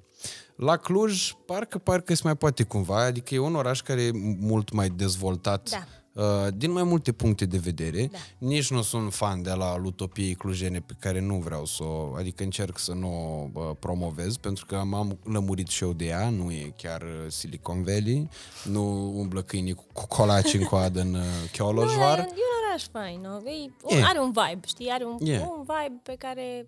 Și e, bă, uh, sunt mulți creatori de conținut de acolo, adică Mhm. uh-huh. pe lângă bă, grupul ăsta de bă, fete care până la urmă, urme, cred că e ce- cea mai mare comunitate de blogging, e acolo. Uh, Bine, sunt multe. Bine, și acum de multe. Alina e mutată în București, am impresia. Nu, nu, Ali, uh, Carmen. Carmen, ok. Alina e la Cluj, mai ești tu, mai e Sandra Bendre, Sorina Brumariu, Ioana Chișiu, Merca, suntem multe, sunt multe. E Mircea Bravo, care e Da, pe emblema Cluj. emblema pe partea lui Mircea cel e puțin de fruncea. divertisment. Uh, Creative Monkeys sunt tot de la Da, Cluj. da. Și mai sunt creatori de conținut, nu vreau să îmi scape cineva ca să nu Sunt cumva să fac mulți, sunt vreo... mulți. Și eu, de, din considerentul ăsta, am zis că mm-hmm. mai bine zic că sunt mulți decât să mă pus să În orice număr caz, pe sunt mult mai mulți decât în Iași, Da. unde în Iași suntem doar noi și atât. Adică Da. eram doar eu și cu băieții de la trei chestii, nu mai Da. con- crea nimeni conținut în perioada aia. Uh, nu m-aș muta din Cluj, chiar nu m-aș muta. Consider că poți să-ți faci treaba de oriunde în ziua de azi. Adică nu mai ești dependent de un oraș sau de, de ce. Că totul se poate face din orice colț al lumii, știi? Mhm. Evenimente nu mai sunt ca să zici că pierzi evenimentele importante, că până acum Da, o asta să mai era. fie, să o sperăm, să fie, Doamne dar ajută. deocamdată nu mai sunt. Știi că până acum, da, da, uite, pierzi evenimente. Păi dacă vreau să vin la un eveniment, eveniment, vin. Adică îmi iau un bilet de avion sau mă urc în mașină și vin la București la eveniment. Nu trebuie să le bifezi pe toate, că nu... Mhm. E ok, se fac evenimente și fără mine. Nu trebuie să vin eu acolo să fiu să zic, o stesă la eveniment, să întâmpin oamenii sau ce să fac. Adică nu sunt de acord să mergi la toate evenimentele. Mergi la brandurile cu care colaborezi sau cu care îți doresc să colaborezi sau... Știi? Mhm. Că așa dacă mergi la tot ce se întâmplă... O era asta. Mai ales aici în București, dacă sunt două evenimente în aceeași zi, nu știu dacă ajungi de la unul la altul, la ce trafic e A, și nu, la ce... exclus. Exclus asta. Nu, nu, nu m-aș muta din Cluj. Deci n-ai luat niciodată în considerare treaba asta. Să te muți din Cluj. Nu, deși am uh, avut o ședință de numerologie și mi s-a spus că nu voi mai, că voi locui într-o altă țară. A, deci sigur nu vei locui în nicio altă țară. Dacă la numerologie ți-au zis, e ok. O să te relaxezi. Mi-a mai zis lucruri care s-au întâmplat. Dar ce se întâmplă la numerologie? Explică-mi și mie. Păi îți zice bă, lucruri bazându-se pe numere, știi? Pe data de naștere, pe an, pe... multe chestii. Nu știu să zic 100%. Ok. Dar am avut mai de mult o ședință și s-au întâmplat lucruri. Zi-mi un lucru pe care ți l-a spus la Mm, numerologie și nu s-a pot să întâmplat zic. după aia. Mm. De Nu ce? pot Că să d- nu poți să spui că nu se nu mai împlinește, că s-a împlinit deja dacă Nu, ai nu spus pot că să s-a zic. întâmplat. Nu, e așa ceva mai personal și nu vreau să zic aici. Ah, ok, e camere. ceva mai Îți intim. zic după aia. Bun, tot ceva intim și mai personal. Uh-huh. Am uh, căutat anul trecut, nu anul ăsta, pe Așa. Google. Uh, căutasem, nu știu, uh, lucruri despre tine. Oh, wow. Și la un moment dat am văzut uh, un titlu. Din nou, n-am dat click, am zis că trebuie să mă lămurești tu în Așa. persoană, dacă tot Hai, am acest uimește-mă că privilegiu. Pe, pe Google găsești toate aberațiile. Era un titlu că, cum că regreți că ți-ai pus silicoane, e adevărat? Eu? Da. De ce să regret? Așa zice Ioana Grama, Doamne două puncte. ferește. Cel mai mult regret că mi-am pus silicoane. Vorbesc foarte serios, dacă vrei să nu arăt pot ăsta. să cred că există așa ceva. Am, mă, serios. Doamne ferește, de ce să regret că a fost visul meu și mi-a fost foarte frică. Ăsta a fost singurul motiv pentru care... Adică nu. Îmi doream cumva din totdeauna, dar nu eram convinsă, dar după ce am avut-o pe Ana așa m-a lăptat, am zis că trebuie să o fac. Mi-a fost foarte frică. Mi-e Uite. foarte frică de operație. Na, uite, rapid, ca să nu zici că l-am Regreta inventat. Marnic este șocată și acum... Doamne ferește! Bă, ce ușor e să, să, să Eu distorsionezi. chiar m-am gândit, dar după aia am stat și m-am gândit, bă, dar de ce o fi dat Ioana Doamne, Grama dar- share la Radu Ionescu dacă tot regreta Marnic și-a Și pus am dat și o silicoane? grămadă de bani pe ele. Alo, vedeți că Radionescu nu face barter. Stați liniștite. Mă gândeam că poate i-a dat dacă vrei barter ca să ți le scoată.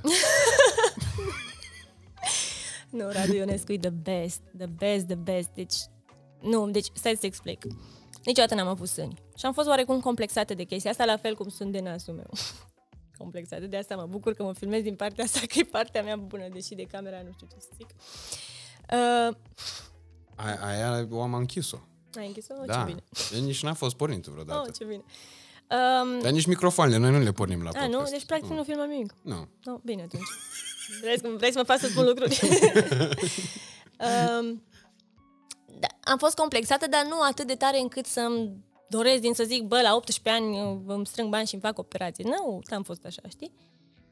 Și am rămas gravidă și am născut și când am ajuns acasă de la spital aveam niște sâni enorme. Adică aveam niște sâni mai mari decât i-am acum cu, cu silicoane. Să să-ți imaginezi ce poate să facă, ce Ok. se întâmplă cu corpul femeii după ce... Și pentru că aveam mult lapte și a, eram aproape de furia laptelui, care este groaznică. Se întăresc sânii foarte tare, nu mai are prin să iasă laptele. E ceva groaznic ce se poate Mhm. întâmpla unei femei. Și după ce am eliminat tot acel lapte și după ce n-am mai alăptat, am alăptat foarte puțin, vreo două luni, cred că în total, o lună jumate, două, am rămas cu clasicele șosețele, ca să le zici așa, știi? Și nu, nu mă puteam privi în oglindă, adică la modul ăla am ajuns, știi? Ok. Și mi-era foarte frică de anestezie. Nu mi-era frică de recuperare, nu mi-era frică de opera- mi-era frică de anestezie pentru că nu am avut în viața mea, nu avusesem până atunci în viața mea um, n- nu că n-am avut anestezie locală sau n-am fost în spital în viața mea. N-am pățit nimic niciodată, n-am fost, n-am avut Slavă o Domnului. perfuzie în viața mea. Tu înțelegi? Adică la modul ăla. Mhm. Mă rog, am avut la naștere. Um, și mi-am învins frica asta și am avut un feedback extraordinar de la fete care s-au operat la, la Radu Ionescu și am pri- Vezi că ai pe lângă. Nu dau, nu dau. Nu? Nu, nu. Eram atent doar să nu bag mâna în cadrul tău acum cât vorbeai tu. Și am prins uh, curaj și a fost cea mai bună decizie pe care am luat-o vreodată și mi-a schimbat viața, mi-a dat încredere și am, un rezult- am avut, am de fapt un rezultat extraordinar de natural și singurul care putea să facă chestia asta e Radu Ionescu. Păi am observat și în uh, urma postărilor tale de pe Instagram, știi că asta am întrebat-o Da. și pe Ana Baniciu. Am zis că, bă, uite, pe tine te deranjează acum că lumea zice, bă, te-a poreclit funduleț și nu știu ce, dar cu toate astea, ai odată la ceva timp, îți pui niște poze cu fundul, care evident, eu, Ana Baniciu a câștigat fundul Da. de aur, trofeu. Super! E Ceva senzațional, Ce am mirific. fundul ei, bine, oricum. Asta nu se mai- mai poate mai- rezolva mai la pun și Radu eu Ionescu, câte dar văd poze, că da. ești la sală în fiecare dimineață. Da, încerc, Ah. uh, puteri. Și asta observ și la tine, că de când ai sâni ăștia noi, observ foarte multe poze în care exploatezi chestia asta. Da, da, și pentru bineînțeles că, că e- există lume care judecă și comentează și chestiunea clar. asta. Păi, dar mai ales acum, de când ai divorțat, numai poze. Eu și înainte îmi puneam. Într-adevăr, acum mi-am pus o- câteva în plus față de câte îmi puneam înainte, dar eu și când eram cu Alex îmi puneam poze din astea. Alex mi le făcea, adică am 11.000 de poze vechi, dacă dai scroll le vezi, de când am sâni mă refer. Mhm. Pentru că am prins o anumită încredere în mine și îmi place să mă pozez. Adică eu tot timpul m-am pozat și m-aș fi pozat și înainte dacă aș fi avut țâțe. Dar n-am avut. Și acum arată altfel, silueta, știi? Și îmi place, îmi place să-mi fac poze. Sunt mândră de corpul meu, sunt mândră că am uh, ambiția necesară de a merge la sală în fiecare zi, uh, pentru că nu e ușor să, să arăți bine. Mhm. E sacrificiu și acolo și muncă, știi? Mai ales că am și un copil. Adică sunt foarte mândră de rezultatele pe care le-am avut, de felul în care mi s-a schimbat corpul și Îți faci poze dezbrăcată singură? nu. Dezbrăcată full, nu. Deci n-ai ajuns în, N-am nicio în poză punctul ăla goală de în narcisism. telefon. Nu. Ok. Da. A, e, e posibil Îmi să-l fac poze atingi să și văd pe ăla. rezultatele, știi, să mă mai văd before and after, îmi fac, dar nu, nu sunt dezbrăcată complet. Ah, ok, ok. Nu, adică maximum de poze pe care le fac sunt alea pe care le postez și pe Instagram. Îs, nu sunt vulgare, în primul rând. Îs- Sunt sexy, Da, dar nu. nu sunt vulgare deloc și este o linie fină între vulgaritate și Știi? Și atunci eu sunt acolo la... Este le văd și- mai artistice un pic. Eu, eu personal așa le văd. Acum că sunt femei care sunt deranjate de pozele mele, Ceea ce mi se pare că, uite, a întărit uh, treaba asta și uh, a evidențiat faptul că genul ăsta de poze pe care multă lume le uh, discută și le comentează nu sunt vulgare, ba din potrivă, e apariția acestor poze de tip OnlyFans și a creatoarelor uh, Da. de conținut de acolo și ele creează conținut, uh, bineînțeles, de altă natură, dar tot conținut. dat-o de calitate. Unele, dar altele nu. E, Mie, pe mine asta mă, mă sperie, adică m, există un, un alt sistem de valori, e altceva, dar în orice caz, uitându-mă la pozele respective, atunci, bă, da, păi zic, uite, asta e o poză vulgară. Da. Asta că și-a pozat eu anagrama, că stătea ea cu bucile pe perete și cu picioarele Da. da. descria cât e ceasul. Adică e un pic mai creativă și are o altă...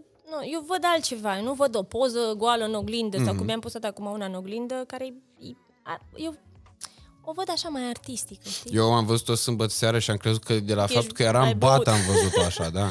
Adică și faptul că am ales să o pun așa și să nu o pun în toată splendoarea ei, trebuie să-ți dea de gândit, că puteam să o pun fără efectul ăla și se vedea nasol și mult mai mult. Mm-hmm. Dar am totuși o demnitate, adică nu mă apuc să-mi pun chiar orice fel de poză. Dacă ți arăt poza aia cum era de fapt, Se apropia de alea, da, nivelul se apropia dezbrăcat în așa, am zis, oglindă. bă, nu am cum să fac asta, dar îmi place foarte mult vibe-ul pozei și oglinda aia, avea așa un aer parizian și faptul că am blurat-o și am făcut-o așa, eu dat mai, mai tare m-a intrat în povestea Ciudat ar fi fost să aibă un aer londonez, că erai la Paris. Aia era ciudat. Așa, normal că avea aer parizian. Dar chiar m-a certat una. Ce vrea să se însemne poza asta?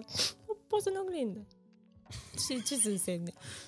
Așa, așa îți cauți tu norocul pe Instagram, dar nu caut norocul pe Instagram, boss. Ce, ce crezi că îmi caut norocul cu poze în oglindă? Hai să deschidem un alt cufăr al uh, întrebărilor noastre cu răspunsuri Hai. posibil minunabile. Vreau. Uh, care sunt cele mai ciudate mesaje pe care le-ai primit de la bărbați vreodată pe Instagram? Să-mi lingă tălpile. De la un, era unul care de la toate le scria același lucru. Poți să-ți ling tălpile.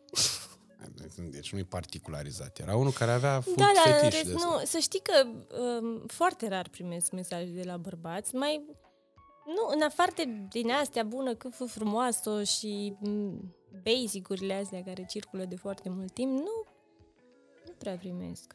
Dar cele mai mișto? Nu mă, mă primesc mesaje mișto de la fetele care mă urmăresc de mult timp și sunt care își iau din timpul lor și îmi scriu niște mesaje așa de emoționante și de faine, știi, și alea chiar mi se par scrise așa din suflet și mă emoționează, chiar m-au făcut să plâng multe dintre ele. Dar să zic unul în mod expres, nu, nu, nu, nu, nu prea Mm. primesc. Dar n-ai avut vreodată, nu știu, oameni cunoscuți care să te caute, care să-ți scrie pe Instagram? Toată lumea are impresia că, mai ales acum, după divorț, după despărțire, inbox-ul meu e plin de mesaje, bărbații stau la coadă, n-ai treabă. Da, ai vrea să fii? Nu, Dacă vrei, putem să facem un mesaj frumos și să-l uh, Nu împachetăm vreau, nu ca să vreau. scrie lumea după aia. Vreau să mă concentrez pe mine, pe copil, să mă dezvolt eu spiritual, emoțional, pe planurile astea personale, știi? Și cum crezi că o să fie în momentul în care totuși ai să cunoști pe cineva care Nu știu, nu știu, nu... nu va ajunge habar să n-am. vadă dincolo ce n-a văzut obiectivul camerei de la telefon? Nu știu, nu m-am gândit la asta. Încă nu mă gândesc la asta. Vreau să mă bucur de mine Ok. și de copil. Și care sunt planurile tale de viitor, uh, atât din punct de vedere uh, profesional cât și, uh, cât și personal? Deci ne-am înțeles că categoric rămâi la Cluj. Da. Maxim, dacă îți mai spun la numerologie, te muți în străinătate. Da. Ok. Uh, după care, uh, uh, linia de haine. Da.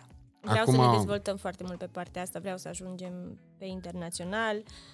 Uh, lucrăm la asta și sper din suflet să se întâmple lucrurile așa. Dar nu are cum se întâmple altfel. Pentru Dacă că, cineva îmi spunea, în urmă cu ceva ani, că vrea să facă o chestie de genul ăsta, nu prea dădeam foarte mult credit. Însă am observat uh, exemplu Denisa Tănase, da, da. Mă care apreciez din suflet pe a bubuit, ce a început efectiv. Să facă.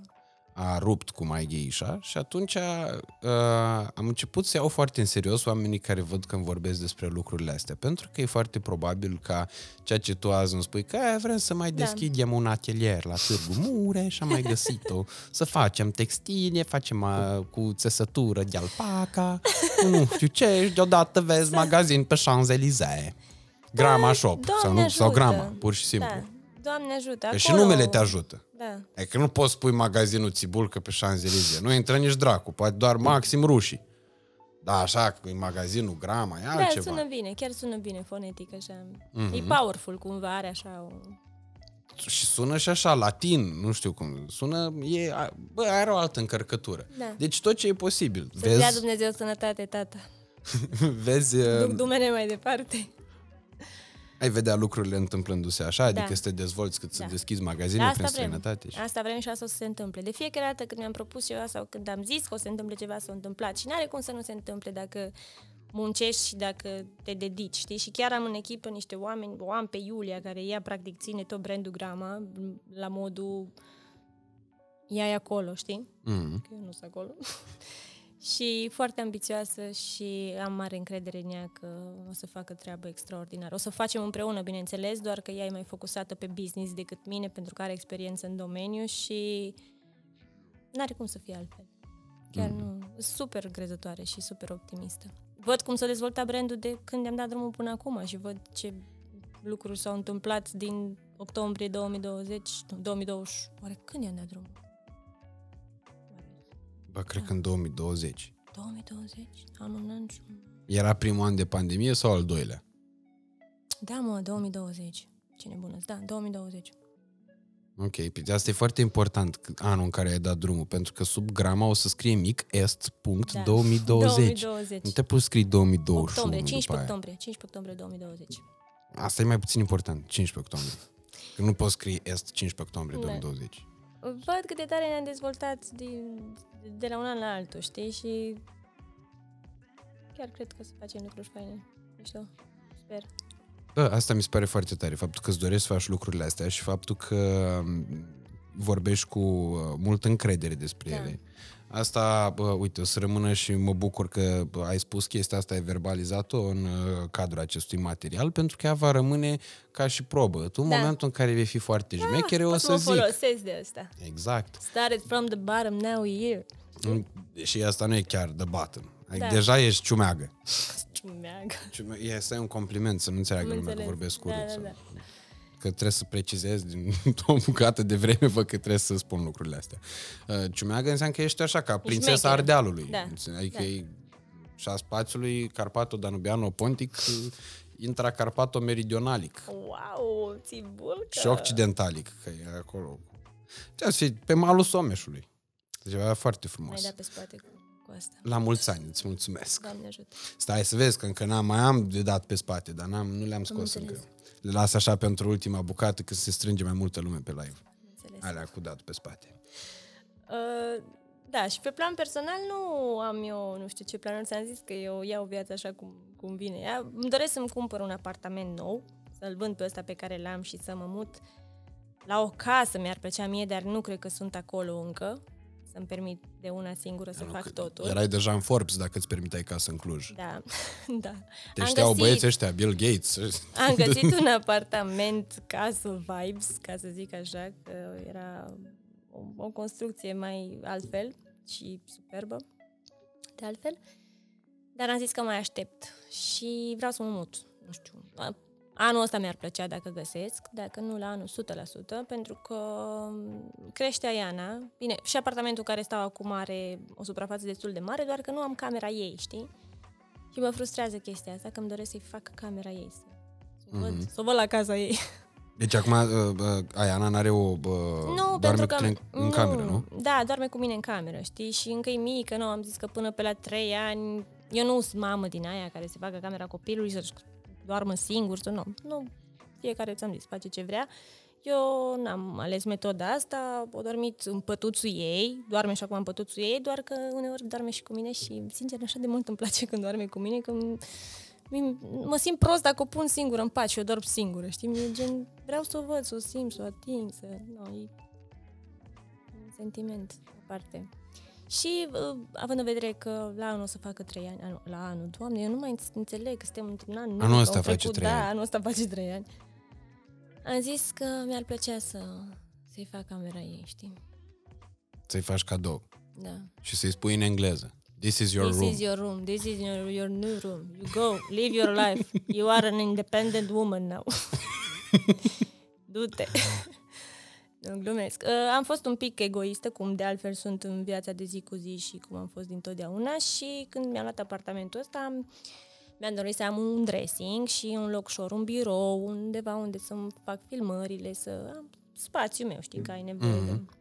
Și mi-am făcut dressing-ul și mi-am făcut camera aia. Ok. Am, uh, pentru că am fost convinsă că o să mă dezvolt și că o să am o casă sau un apartament mai mare e, când o să fac aia în 3 ani și o să putem să ne mutăm. Și așa o să se întâmple. Știi că acum, datorită ție și datorită colegilor tale de breaslă, există foarte multe fete pe care dacă le întrebi ce vor să facă atunci când vor fi mari, vor spune că vor să se facă influencerițe sau vor să se facă instagramărițe sau vor să se Știu. facă blogherițe. Și pe mine mă întreabă foarte multe fete. Cum fac să ajung și eu? Și mi-e greu să le explic pentru că la mine, așa cum ai zis, a venit totul super natural, adică eu am început acum 10 ani dintr-o joacă, eu nu am o rețetă pentru toată treaba asta, așa cum e greu să vii cu ceva nou, pentru că e plin internetul, trebuie să, nu știu, să faci ceva total diferit ca să... Păi, uite, pe TikTok mi se pare cât de cât mai ușor să crești, știi? Să, Mhm. să Ce Faci părere ai ceva. despre TikTok? Că eu chiar mă contrez foarte des cu prieteni pe, pe tema asta. Mie nu-mi place deloc TikTok-ul, în sensul în care nu-mi place ce văd pe acolo. Postez pentru că, na, trebuie. A, Dar nu mă, nu mă atrage deloc, adică nu mi se pare că e un, um, un, uh, o platformă care o să crească foarte mult în următoarea perioadă și care să ia locul Instagramului. Și de asta vreau să aud părerea ta, pentru că mi se pare că e unul că e mai, mult mai avizată decât a mea și în al doilea rând, uh, pentru că nu te-am văzut să fii activă acolo. mai postez și eu, dar e așa de greu să... să... Cumva trebuie să găsești o, o categorie de... Știi că și acolo ești pe dans, ești pe make-up, ești pe... Știi? Nu poți să... Uite, eu am, am încercat, am încercat să dansez pe TikTok, să fac chestii din astea. Nu. Deci n-ai, nu, eram penibilă, știi? Adică am văzut că nu pot și nu știu și nu sunt bună la asta și am încetat să mai fac asta și am zis, hai să încerc altceva. Nu știu, hai să încerc cu skincare, cu...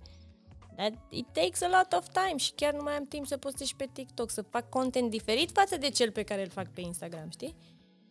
Și după aia am început să fac daily vloguri. Și am zis, bă, am succes, am și acolo, mi-au crescut contul la 124 de mii, cred că acum atât am pe TikTok, adică cât de cât am și acolo în public.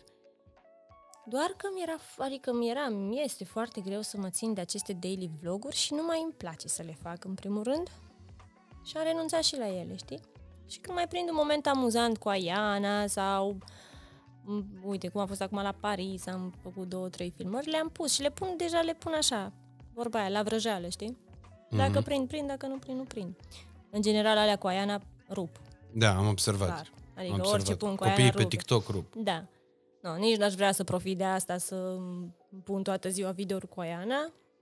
Dacă nu mai am așa unul amuzant sau când mi-am, mi-amintesc că există TikTok, mai postez. Nu știu să zic, nu pot să... să am, n-am o părere în legătură cu TikTok-ul, că și eu am fost sceptică la început și nu mi-a plăcut și n-am vrut să, să-l accept și până la urmă Mhm. l-am downloadat și am început să dau scroll și mi se... Uite, știi care e faza? Că la început îți apar toți dubioșii, dar odată ce ți se formează algoritmul și bla bla bla, îți apar lucruri relevante și interesante pentru tine, Mhm. știi? Că până la urmă el urmărește la ce dai like, la ce te uiți, cât stai pe un video, cât stai pe alt, știi? Și atunci îți formează cumva... Și am avut o perioadă în care chiar mi-apăreau numai chestii foarte faine, educative, ba- descopeream lucruri noi și era foarte fain, era fascinant așa de-a dreptul, știi? Și prietenele mele îmi trimit pe grupul de WhatsApp toate mizeriile de, de pe TikTok și mi s-a stricat algoritmul, frate, și acum mi-apar numai dubios și mie și nu mai îmi place. Și mă enervează la culme pentru că aveam un TikTok, adică aveam un feed din ăsta foarte bine pus la punct. Mi apăreau chiar numai ce era de, in- mi-apărea numai ce era de interes, știi? Mhm. Și acum apar toate nebuniile, știri cu... Nu, doamne ferește, nu, nu mai, nu mai face deloc plăcere. Și atunci mă uit numai la oamenii pe care îi urmăresc. Dar mă plictisesc că nu urmăresc foarte mult, știi? Și mi-apar aceleași... Nu.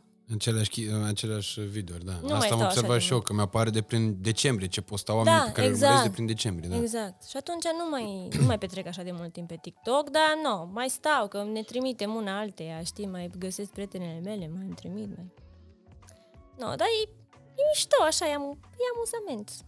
Uite, o altă chestie pe care vreau să te întreb uh, referitor la uh, rețele de socializare uh, e cum reușești să selectezi campaniile sau solicitările de campanii pe care le primești în așa fel încât, uh, în primul rând, să oferi publicului tău m, o materiale care să aibă legătură cu preferințele lor, în al doilea rând să reușești să uh, te asiguri că produsul pe care tu îl promovezi uh, este unul ok și că nu, e, mă, nu va provoca niște probleme celor care îl vor consuma și așa mai departe.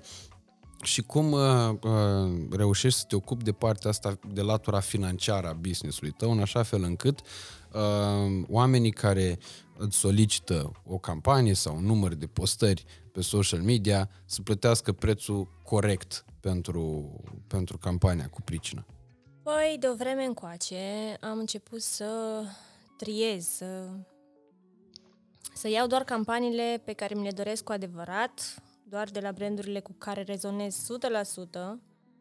Uh, și asta mi-am dorit din totdeauna cumva să ajung în punctul în care să-mi permit să... Bine, nu e ca și cum vreodată am acceptat vreo campanie, chiar sunt foarte mândră de chestia asta și publicul meu, mai ales oamenii care sunt acolo de ani de zile, că sunt mulți, știu că niciodată n-am promovat, nu știu, chestii de dragul de a fi promovate, să, să vină așa, știi, pe bandă rulantă. Tot timpul am promovat produse faine, produse care și-au făcut treaba, care au efecte, de la care am primit feedback foarte bun. Doar că acum sunt mândră că am ajuns în punctul în care pot să refuz și să, adică pot să refuz și să accept doar ce îmi doresc eu, știi? Și îmi place că deja sunt mulți ani de când lucrez cu anumite branduri cu care am exclusivitate, deja de 5 ani de zile cu unele Uh-huh. și nu vin și branduri concurente și le refuz pentru că chiar dacă n-am o campanie de rulare cu celălalt brand cu care lucrez, știu că o să vină cândva, știi? Și nu mai am credibilitate dacă o accept și pe aia și dacă după aia, după 5 luni, fac și cu ăla, știi? Uh-huh. Bine, acum la ce există, nu știu, să zicem fond de ten. O femeie nu are un singur fond de ten, cum nu are niciun singur parfum, știi? Aici deja e altă poveste, că poți să ai șapte mii de fonduri de ten să le folosești pe toate, în fiecare zi altul, știi? Uh-huh. Adică aici nu mai are relevanță că ieri ne arăta pe ăla și astăzi ne arăți pe ăsta, că aici se aplică. Dar trebuie să ții cont un pic de chestiile astea ca să... În primul rând pentru liniștea ta și în al doilea rând pentru credibilitatea pe care o ai față de oameni. Pentru că ești mult mai chill, știi? Când cunoști brandul, știi exact ce își dorește de la tine, știi exact ce content trebuie să livrezi. E mult mai ușor pentru toată lumea. Și mă bucur că în sfârșit brandurile vin cu oferte pe termen lung. Da, asta Dacă mi se ai- pare tare. 10 branduri, hai, 5 branduri să zicem, pe termen lung, ești domn, vorba, vorba lui tata, ești domn. Știi că e, e foarte important să, să rezonezi și să să lucrezi cu brandurile care îți face plăcere să o faci. Deci s-a întâmplat vreodată să ai nevoie de bani? Destul, o nevoie destul de mare Nu. și să refuzi o campanie pentru că nu-ți, uh, Da, nu-ți plăceau anumite lucruri? Cum? Nu poți să zici că am avut vreodată vreo situație, că eu sunt foarte sunt și cheltuitoare, dar în aceeași măsură sunt și cumpătat. Adică îmi place să-mi cumpăr gen, să-mi Cum cumpăr vine haine, asta? să călătoresc, dar niciodată nu... Trebuie să am o anumită sumă în cont. Mhm. Dacă văd că mi se apropie, dacă scad sub suma respectivă, mă opresc, știi? Am înțeles. Niciodată n-am avut contul pe zero. Niciodată n-am avut contul pe zero. Niciodată n-am avut o perioadă în care să zic, vai, am nevoie de... Trebuie să încerce palpitant. Să știi, dar vezi când e pe minus. Atunci e și mai palpitant. Nu pot psihic, știi? Sunt mai liniștită. Și atunci niciodată n-am avut vreo situație de asta în care să zic, mama, am nevoie de suma asta și oare ce să fac? Nu. Mhm. Deci nu pot să-ți răspund neapărat la întrebarea asta, dar da, am refuzat campanii pe bani mulți din cauza că nu, nu, nu m-am rezonat cu brandul, nu nu am avut încredere în el, nu, nu. Sunt o grămadă pe care le-a refuzat și cred că toate am refuzat de-a lungul timpului. Te-ai gândit vreodată să faci tranziția spre TV sau ți s-a propus vreodată treaba asta? Nu știu. Uh, mi s-a propus să apar în anumite emisiuni, dar nu sunt pregătită. Mai ales acum de când o am pe Aiana, nu sunt pregătită să... Bine, nu Splash Survivor sau de astea. Nu la Survivor, dar necesitau m, mutarea mea la București, de exemplu. Ok. Deci ți-a propus la Brava Estil. Nu, nu, nu, nu, nu, nu. Nu, mi s-a propus la o emisiune care acum încă nu a apărut. Am văzut că e Carmen, Dancing, Dancing on, on Ice. Ice. Da. Ok. Mi-ar fi plăcut, știi, dar nu sunt dispusă să, Să, să mă te mut muți la în București, să fac antrenamente în fiecare zi, adică n-am, n-am cum. Și nu n-aș accepta nicio emisiune acum, care orice mi s-ar propune, dacă ar însemna să mă despart de Aiana pentru o perioadă mai lungă de două săptămâni, n-aș putea. Nici dacă ar fi vorba despre, nu știu, o emisiune strict pe nișa ta, adică, nu știu, să zicem că... Dacă aș avea șansa să o iau pe Ana cu mine sau să, să găsim o modalitate prin care să o văd săptămânal sau nu știu. Da, dar nu, nu, n-aș putea, nu, nu pot. Dar ți-ai dorit să faci pasul ăsta, adică să, a- să ajungi Nu. și... Deci nu e, nu e un target pe care Nu. să ți-l fi impus vreodată. Nu, nu. Eu sunt mai... Îmi place așa să, uite, îmi place să vin la podcasturi, să... dar nu... Nu mă văd făcând asta, nu mi se pare că am... Deși, așa câteodată am dumele la mine, m-aș descurca, cred că aș fi amuzantă pe TV. Da, Bă, în orice caz, nu știu cum ar fi asta cu TV-ul. Dacă nici nu-ți dorești foarte mult, înseamnă că nici nu trebuie neapărat să se întâmple. Uh, nu știu ce ți-a zis la numerologie despre asta cu televiziunea. nu mi-a zis nimic. Ah, vezi? Deci nici măcar la Nici numerologie, măcar. nici măcar nu s-a vorbit despre asta, deci Nu. sigur nu e important pentru viața ta. Uh, Ceea ce mi se pare mie însă foarte important, atât pentru viața ta, cât și pentru uh, cei care te urmăresc pe tine și cei care sunt uh, urmăritorii, sunt fanii uh, contentului creat de Ioana Grama, este faptul că ceea ce faci tu e clar că faci bine, e clar că ai deschis niște nișe, ai deschis niște uși, uh, ai deschis niște drumuri pentru alți creatori de conținut care s-au apucat și au făcut treaba asta pe care tu ai făcut-o. Uh, mi se pare foarte fain că s-a întâmplat treaba asta și în genere oamenii care au deschis drumuri sunt oamenii care s-au izbit de cele mai mari dificultăți la încep, pentru că ei au uh, fost uh, la începuturi. Uh, de asta mă și bucur foarte mult că am avut ocazia să avem discuția asta împreună în sfârșit după un an de uh, De dorință. de dorință, da. Deci, vezi, mi-am dorit și s-a întâmplat. Nu mi-ai zis la numerologie, Vezi? dar am proiectat asta. Da, da, se întâmplă. Orice îți dorești se poate întâmpla. Trebuie să-ți dorești, efectiv. Chiar trebuie să-ți dorești cu adevărat. Mhm. Știu că sună vorbe din astea, știi? m, Proverbe. Da. Dar chiar n-are cum să nu se întâmple ceva dacă îți dorești din tot sufletul. E imposibil. Asta, asta cam așa e, adică e, e demonstrabil și toată lumea care a fost aici și care, pentru că de obicei, adică nu de obicei, toată lumea care a fost aici a avut succes, are Da. succes și um, cred că e important uh, ca oamenii care au demonstrat să vorbească, mai mult decât cei care vorbesc despre cum să demonstreze Da. alții, că e și asta o latură Bine, și să nișă. nu uităm că trebuie să și muncești, că nu e suficient să spui o dorință așa, să o lansezi în univers și să Mm. stai pe canapea și să zici, "Mm, gata, mi-am pus dorința, sigur se întâmplă. E, evident. Ridică scurul de pe canapea și du-te la lucru. Vorba aia. Adică Na, trebuie să faci ceva în sensul ăsta. Dar bine, dacă îți dorești, e clar că și faci. Așa, așa funcționează mie creierul, nu știu. Da, dacă îți dorești cu adevărat. Dacă Aia îți dorești zic doar că așa da. declarativ, Da, nici nu e suficient și nici nu se împlinește. da. Îți mulțumesc mult de tot, Și eu Ioana. îți mulțumesc mult de tot, Radu. Vouă, celor care ne-ați urmărit, vă mulțumim uh, și mai mult. Nu uitați de regulile bă, clasice. Sunt Dacă v-a reguli. plăcut, dă, da, dați like, dă dați, era dați cu lăsați, am combinat-o. Lăsați like, uh, întrebări în secțiunea de comentarii, atât pentru mine cât și pentru Ioana. Dacă va avea vreme să vă răspundă, cu mare drag o invităm. Uh, dacă Mai nu, eu facem vă un răspund tot Q&A. timpul. Facem un Q&A dacă vrei. Exact.